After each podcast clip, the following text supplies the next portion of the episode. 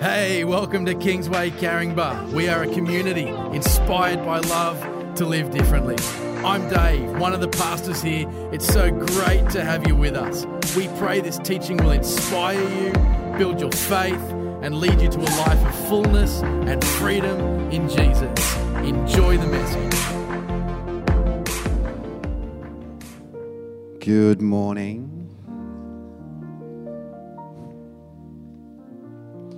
And as Dave was speaking about, I feel very emotional right now.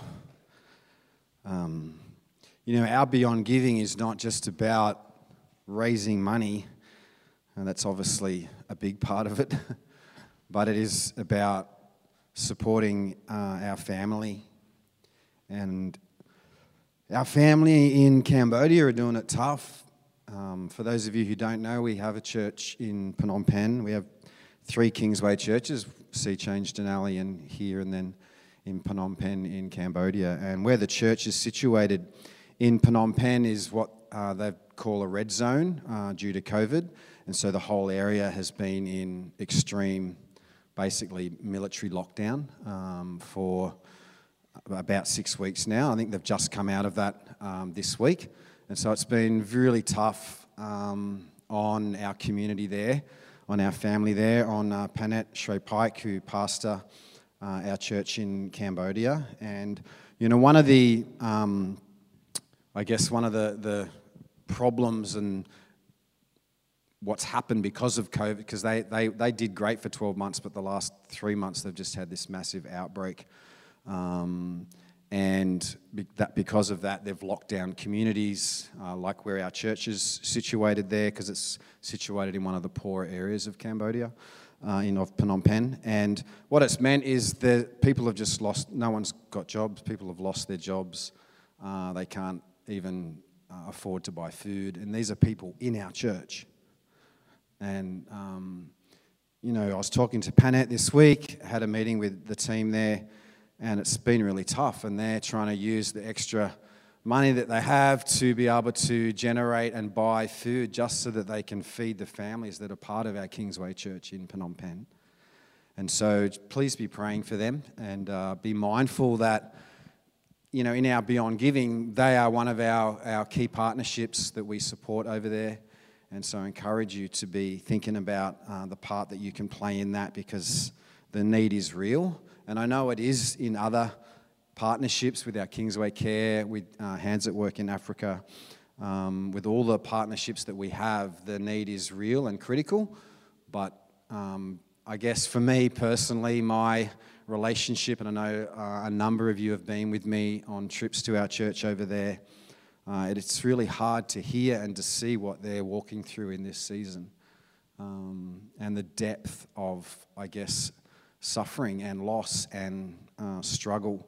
And so, um, grateful that Panet and Shrey Pike, they're always so positive about everything. Praising God for the opportunity to do this and do that. It's like, yeah, wow, okay. Um, but yeah, be praying for them. I think uh, that'd be that would be great. Actually, I'm going to get Jeff to come and pray for him. He's been over there, one of our elders, and. Uh, has hung out with these guys. So, yeah, do you want to just pray God's blessing on them? That'd be awesome. Thanks. Lord, we thank you that our, um, our family is so wide, your family is so wide, and um, stretches across to Cambodia. And uh, right now, we ask that uh, somehow our arms can reach around them and to, uh, to share with them the, the depth of your love Lord, we just pray for your miraculous provision. Um, Lord, just pray for strength for the leaders to just uh, have the wisdom to know what you've given them and how to, to give it out to others and to, uh, to be the blessing that your church is called to be and is. Uh, we just thank you so much for the partnership we have with them and that uh, we can do life with them. Amen. Awesome. Um, so Dave uh, gave me this topic of, you know, movement of radical inclusion, and when I first read that, I went, yes, you know, this is this is one of my passions. You know, um, you know, and I think it flows out of my heart for unity. Those of you that know me, I've always been really passionate about uh, unity in the church, but also in the wider church. And this whole idea of inclusion is something that God has been challenging and stirring stuff in me, particularly over the last two or three years. And but what I found is that the more I delved into this, the more I'm like, meh, maybe someone else should preach this. it's a really challenging topic. Um, and I feel like today I'm not really sort of doing a preach, I'm more shh, having a chat. Is that all right? Because uh, I feel like I, I ended this kind of last two weeks and wrestling with this topic, and I brought it to my life group and got their wisdom, and it was all right, but that was good. But what it, what it left me realizing is that I don't actually have all the answers. And, you know, I like to have the answers. Um, I like to be, you know, certain about what I'm doing and where I'm going and, you know, what I'm saying. But what it left me realizing is there's still so much I don't know. what I do know is that Jesus called his church to radical inclusion. And what that looks like and how that plays out, like the practicalities of that for us, I believe for the church over the last 2,000 years has been one of the most challenging pieces of what it means to be God's church. There's been a lot more exclusion over the years. And so, my prayer today is that yes, you would be challenged but you would be encouraged because when I look at who we are as a community of faith, I am encouraged by our heart of inclusion. And so, some of what I say today is more maybe reflective of the bigger picture church, but I know that there's also challenges in here for us because I was challenged uh, a lot in sort of preparing and, and thinking about this. You know, uh, for those of you who don't know, um, I do a little bit of work with an organisation called the Reach Foundation, who work with young people in mainly Victoria and New South Wales. And they run workshops in schools around a whole range of different stuff. And they use um, this activity, it's based out of a movie called Freedom Riders, which is a great movie. If you ever haven't watched it, I encourage you to watch it. Uh, true story. Um, and there's an activity they do in the movie, and they do this activity in the Reach workshops that we do for year 7 through to 12. And it's called Step to the Line. And it's really simple. You know, they get two lines and the imaginary line down the middle, and like, you know, step to the line if you prefer Pepsi over Coke, you know, and it starts off pretty simple. Or, you know, if you put your tomato sauce in the fridge or the cupboard, you know, and they have these debates about what is best. But then it, obviously it gets more serious as it goes on, you know, step to the line if you've ever experienced bullying in school. And so the, the, the progression of creating this space of safe vulnerability. What I notice uh, in that exercise, I sometimes am in the workshops to observe. Um, I don't run the workshops because it's all youth led, um, but I'm there. Part of my role is to coach and train the young people in running the workshops. So I'm there doing performance reviews on our, on our crew. Um, is that quite often people in line hesitate to step to the line until someone else has done it. Makes sense, right? So they're waiting for maybe the key influencer or their friend or maybe even, you know, the person that actually bullies them to see where they step before they want to step in. And I was reflecting on that in my own kind of journey. I remember when I was about 12 years old, I was pretty, pretty much a nerd at school. Um, I wasn't part of the cool kids. And uh, I really wanted to be a cool kid, and I wanted to be in the cool kid group. And I started to become friends with this guy who was kind of like in the cool group. And I'm thinking, oh, this is my way in. I'm finally going to, you know, make it into the cool group. And I remember one day, I can't remember how it turned out, but the reason I remember this because I think I have like post traumatic stress from, from guilt because he asked me what my dad did for a living. And for those of you who don't know, my dad was a pastor and he pastored here for a while, but predominantly in Victoria. And I said, My dad's a truck driver. Shame. Why did I do that? Because I wanted to belong. I wanted to be accepted. I wanted to be included. I wanted to be part of the group. And I thought in my head at the time that if they knew that my dad was a pastor, that, that you know, the cool kids wouldn't think that was cool. And so I'd be excluded. Because one of the basic human needs that we have is to belong. You know, it's, we crave it. We crave this sense of belonging. We, we are motivated. Our behavior, you know, flows out of this desire to belong. And we protect it. You know, we, when we do belong, we protect that sense of belonging. And none of that is bad, by the way. It's how we're created. We're created to belong, to be in relationship with me, to be part of a group, to be part of a gang, to be part of whatever it is that we want to be part of. I mean, what brings young people into gangs, what brings young people into teams is that sense of that need, that desire, that, that absolute essential part of who we are to belong to a group.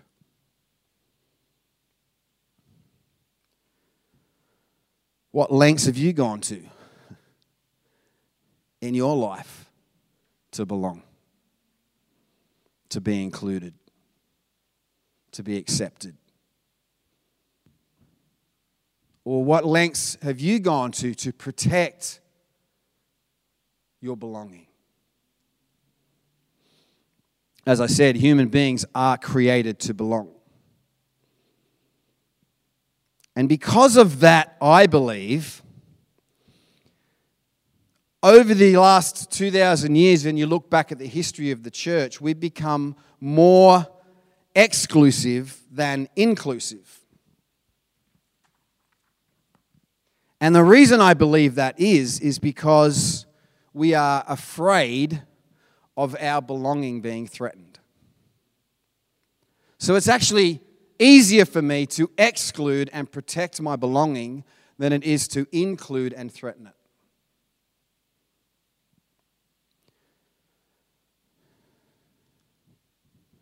You know, if you look through the story of Jesus, and you know, we're exploring some of the concepts in Acts at the moment.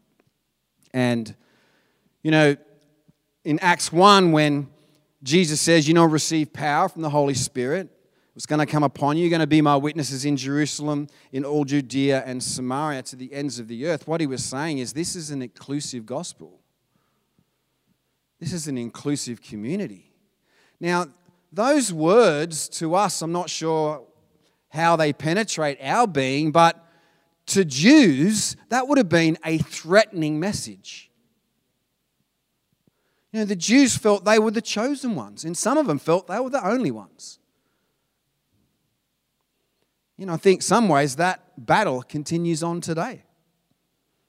But Jesus said that's not how the gospel of grace and love and Jesus is. It's a gospel of inclusion, not exclusion. It's the gospel of not me saying I'm right and you're wrong, or I'm in and you're out.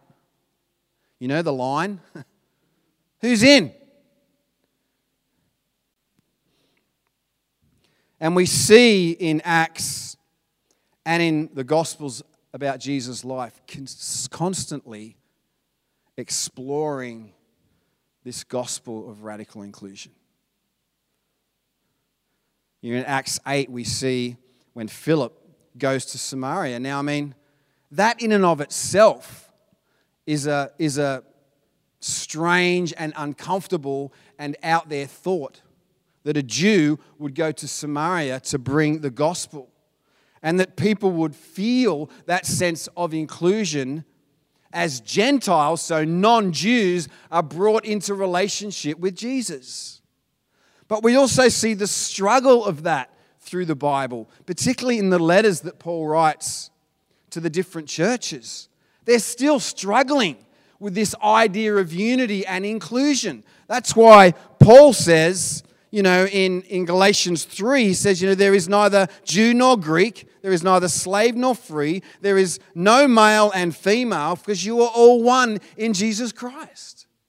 He's still addressing this same issue of inclusion, saying you've got to get the walls down, get rid of the lines in the sand, and open your hearts and your lives to everybody around you. As controversial as this may sound, I'm curious to know if Paul penned that verse today, whether he might say there is neither Republican nor Democrat, liberal nor labor, black nor white, gay nor straight, male nor female. We are all one in Christ.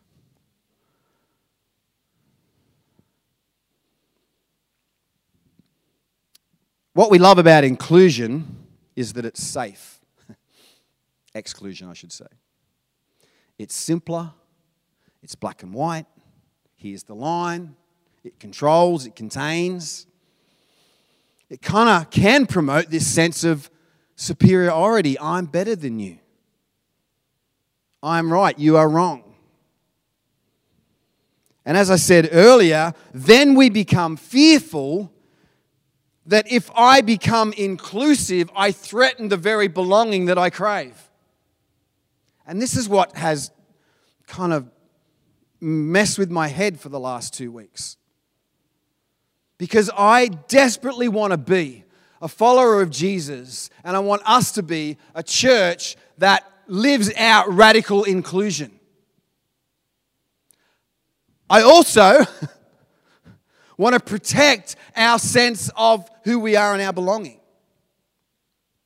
And so I'm challenged because I know this is where I need to be and where I need to live, but because of my own fear, I find myself sometimes here wanting to control and contain and protect what makes me feel safe, what makes me feel comfortable, what makes me feel okay.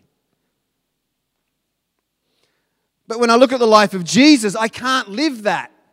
Now, that doesn't mean we can't protect what we have, and we don't obviously means we can't speak into bad behavior.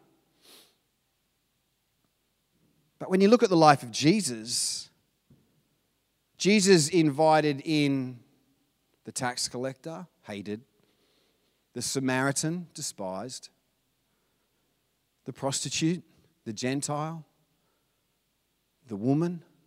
Everywhere he went, he invited people in who were excluded and he included them. That is radical inclusion.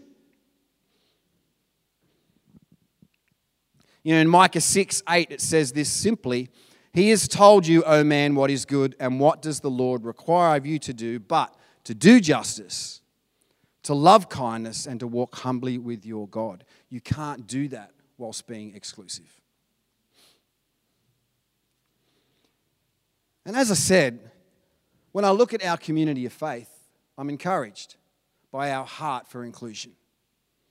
Are we there yet? Probably not. Am I there yet? Definitely not.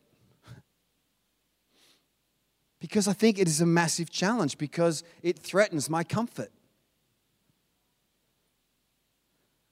And that's what's happened over the last 2,000 years in the church. It's threatened people's comfort zones, their safety, their security, and their sense of belonging, so they make a decision to exclude rather than invite people in that are not like them, that don't believe the same things they believe, that don't behave the same way that they think we should behave.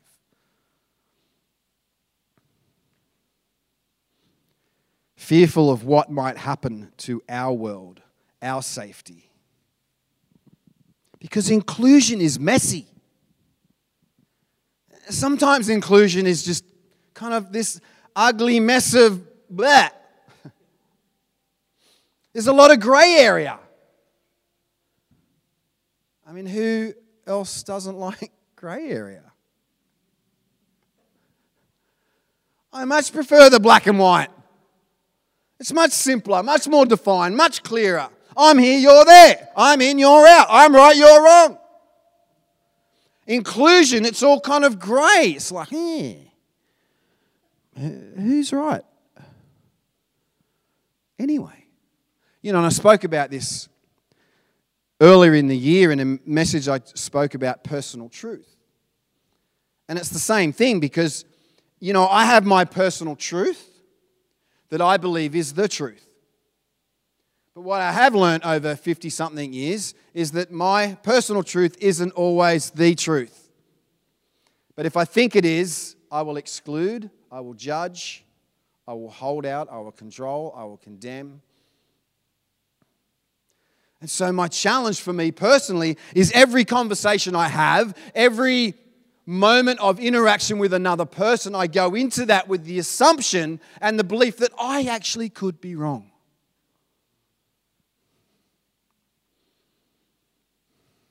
That's not easy to do. And I'm certainly not saying I am wrong.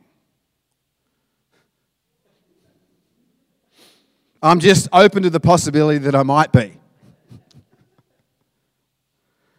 Because what I do know is that in 30 years, what I believe to be true 30 years ago is different to what I believe to be true today. So, therefore, I, how can I know I am absolutely right and that you're absolutely wrong? I don't. And as soon as I think that, I will exclude, I will control, I will shut out. Inclusion is unpredictable, it is uncertain, it is often chaotic. But it is the call on the church. You know, I'm challenged by the text in Matthew 5. Jesus talks about, you know, you've heard, you know, love your what is it? Love your brothers and hate your enemies. And he says, No, no, I want to tell you something different. I want you to love everybody, including the enemies. And then he goes on to say this this is what God does. He gives his best the sun to warm and the rain to nourish to everyone, regardless the good or the bad, the nice or the nasty, the same as me or the different from me, the in or the out. If all you do is love the lovable, do you expect a bonus? Anyone can do that. He kind of sums it up in the message version, verse 20, uh, verse 48. He says, In a word, what I'm saying is grow up.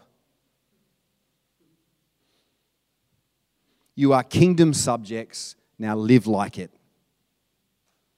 Live out your God created identity. Live generously and graciously towards others the way God lives toward you. So, one of the questions I've wrestled with this week, and Jen and I were talking about this on Fridays, we went for a drive down the south coast. How do we hold space with others who have opposing views to ours and still be inclusive? Does anyone know? How do we hold space, love, be kind, invite in, be inclusive to those who hold opposing views to us? Think differently to us, look differently to us, act differently to us have different theology to us.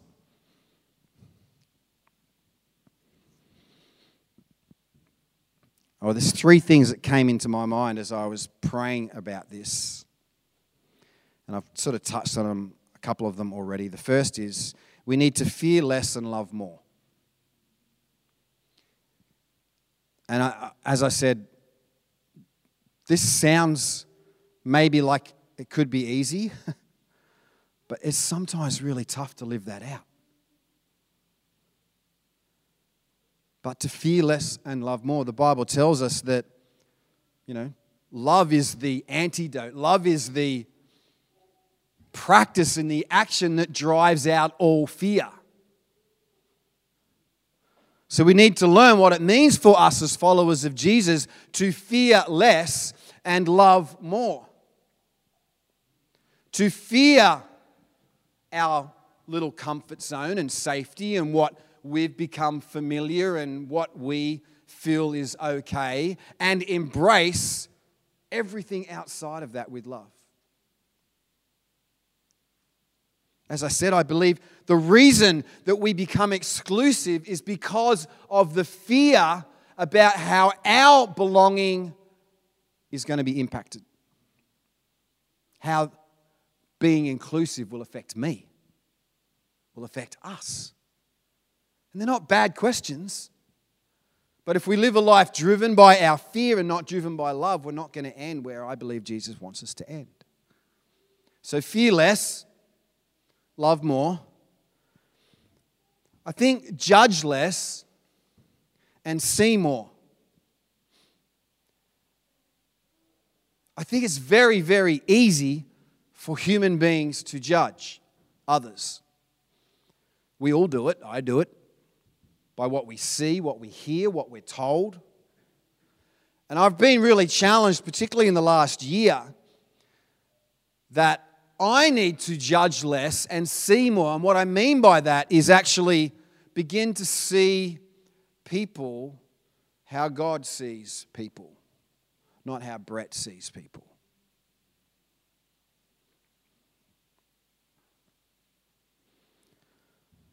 And lastly, I would say we need to talk less and listen more. You know, I've tried to adopt this little mantra in the conversations I have with people, whether they're about faith or their life or their, or their background, and that is to listen, learn, and love. I don't always get that right. Because, again, by nature, I want to give my opinion and I want to give my advice I want to tell you what I think. I want to convince you. I want you to believe what I believe so that we're both safe. But I believe if we want to be radical movement of inclusion, we need to talk less and listen more. To hear people's stories, their perspectives, their journeys, their whys. And go into those conversations, as I said, with this I'm okay with being wrong. I'm okay with not having all the answers. I'm okay with wrestling through this subject or this theological debate or this opinion with you in love as I learn and listen to you, and as you learn and listen from me, and we make that path together. That's grey right? It's not black and white. And it's a massive challenge for us, and I believe it's a massive challenge for the church in general. When you look back over the church, and even through how the church continued to split and divide, and people would leave and people would come, and churches would split, and I mean, there's, it's, it's all about belonging. It's all about our need to belong with people who agree with us. And Jesus constantly lived outside of that. And he demonstrated what it means to love and to live outside of that and to live this life of inclusivity. And it is radical. And it is messy. And it is uncomfortable. And it will hurt and it will threaten our comfort zones, but it is who I believe God is calling us to be. Let me pray.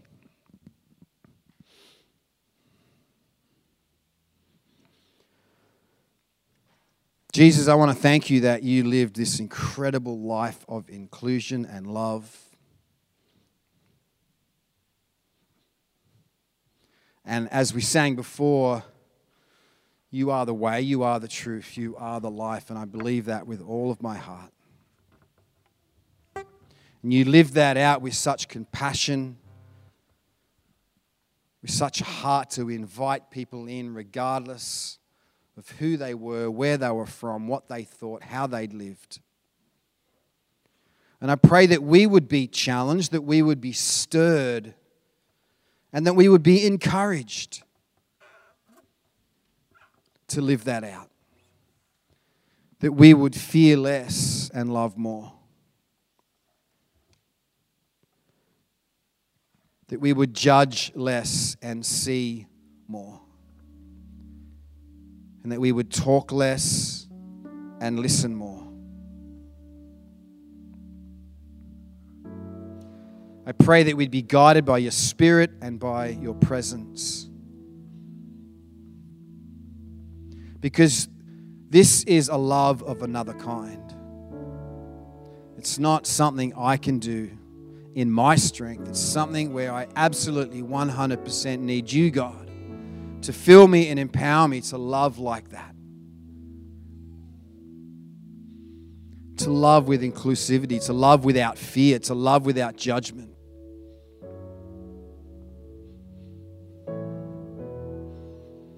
Pray that we would all continue to grow up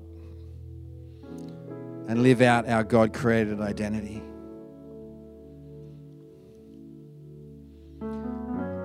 Let's stand and worship God together. Thanks for joining us today.